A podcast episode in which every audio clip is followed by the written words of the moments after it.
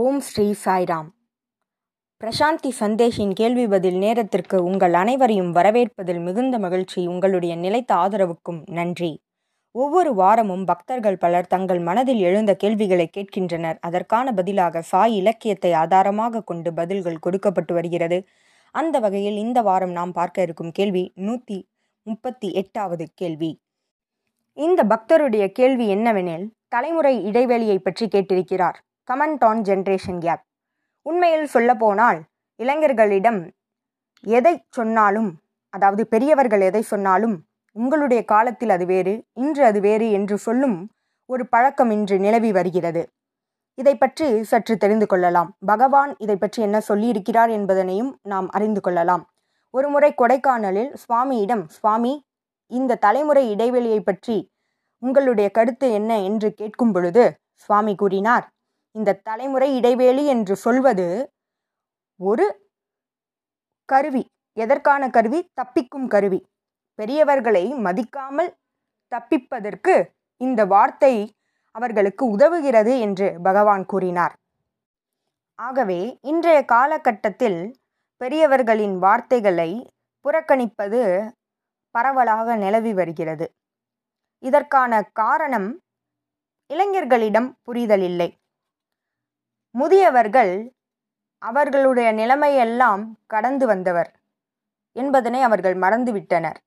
அவர்கள் என்னென்ன இப்பொழுது சந்தித்து கொண்டிருக்கின்றனரோ அது அனைத்தையும் அவர்கள் ஏற்கனவே சந்தித்து விட்டனர். அவர்களுடைய வார்த்தைகள் அவர்களுக்கு முன்னேறி செல்ல உதவும். அதனை அவர்கள் மறந்துவிட்டதால் இவ்வாறு புறக்கணிக்கும் ஒரு நிலைமை இன்று நிலவி வருகிறது. அதேபோல் பெரியவர்களும் இளைஞர்களுக்கு ஒரு வழிகாட்டியாக இருக்க வேண்டும். அந்த இளைஞர்களின் வயதினை கடந்து வந்தவர்கள் அவர்கள் அவர்களுடைய பிரச்சனைகளை புரிந்து கொண்டு சற்றென்று அதற்கு மறுப்பு தெரிவிக்காமல் அவர்களுக்கு வழிகாட்டும் ஒரு கலங்கரை விளக்கம் போல் அவர்களுடைய வாழ்க்கையானது இருக்க வேண்டும். நன்றி. அடுத்த கேள்வி என்னவெனில், what is integrated education by Sri Sathya Sai educational institutions? people speak I of them. what is exactly it meant by? இந்த பக்தருடைய கேள்வி ஸ்ரீ சத்யசாயி கல்வி நிறுவனங்களின் ஒருங்கிணைந்த கல்வி, இதை பற்றி மக்கள் அனைவரும் உயர்வாக பேசுகின்றனர். உண்மையில் இந்த ஒருங்கிணைந்த கல்வி என்பது என்ன? இதுவே இந்த பக்தருடைய கேள்வி. நவீன கால கல்வி முறை பணம் சம்பாதிக்கவும், வேலைக்கு செல்லவும், அறிவினை வளர்த்து கொள்ளவும், உடலினை பாதுகாக்கவும் பயன்படுகிறது. அதில் எந்தவித மாற்றமும் இல்லை. ஆனால் மனம், புத்தி, பிறகு உடல், இது மூன்றும் ஒருங்கிணைந்து செயல்படுகிறதா என்று கேட்டால் இல்லை. அவ்விடத்தில் ஒருங்கிணைந்து செயல்படும் தன்மை இல்லாததால் வாழ்க்கையில் இளைஞர்கள் பல பிரச்சனைகளை சந்திக்கின்றனர். ஒரு கல்வி என்பது மனிதனின் மேம்பாட்டு குணங்களை வெளிக்கொண்டு வர வேண்டும். குறிப்பாக ஸ்ரீ சத்யசாயி கல்வி நிறுவனங்களில் என்ன நிகழ்கிறது என்றால், ஒரு மனிதனுடைய தனித்தன்மையினை வெளிக்கொணரும் அல்லது அவர்களுடைய ஆளுமை தன்மையை மேம்படுத்தும் கல்வி முறை நிலவுகிறது. மனம், உடல், புத்தி ஆகிய மூன்றும் வலுப்படுத்தப்படுகிறது. அதனை உறுதிப்படுத்தும் நிலை இந்த கல்வி முறையில் இருக்கிறது.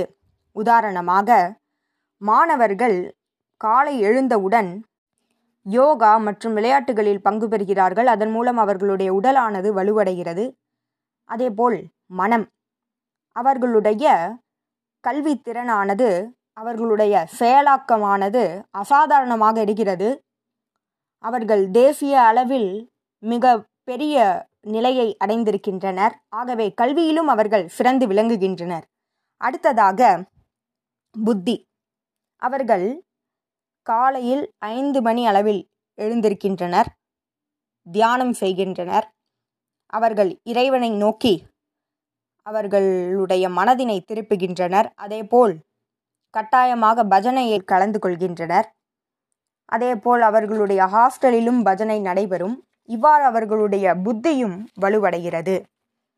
ஒருங்கிணைந்த கல்வி எனப்படுவது மனம், உடல், புத்தி ஆகிய மூன்றும் ஒருங்கிணைந்து மேம்படுத்தப்பட வேண்டும். அதுவே உண்மையான கல்வியாகும். வாழ்க்கையின் ஒரு பக்கத்தை மட்டும் சொல்லிக் கொடுப்பது நவீன கால கல்வி. வாழ்க்கைக்கு உணவு, உடை, பொருள் இவற்றை சேர்ப்பதற்கு இந்த நவீன கால கல்வி பயன்படுகிறது. அவர்கள் எவ்வாறு புதுமையாக செயல்படுவது, அவர்கள் விழிப்புணர்வோடு எவ்வாறு இருப்பது, அன்பு, கருணை இவை அனைத்தையும் ஒருங்கிணைந்த கல்வி வளர்க்கிறது. பெரியவர்களை கண்டால் அவர்களுடைய வார்த்தைக்கு மதிப்பு கொடுக்கும் அந்நிலை இக்கல்வி முறையிலே ஏற்படுகிறது. இதுவே இக்கால கல்வி முறையில் இருக்க வேண்டியது.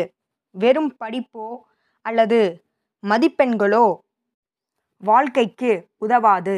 ஆனால் ஒருங்கிணைந்த கல்வியானது அனைத்து கோணங்களிலும் நம்மை மேம்படுத்தும். அதுவே இன்று மிகவும் அவசியமானது.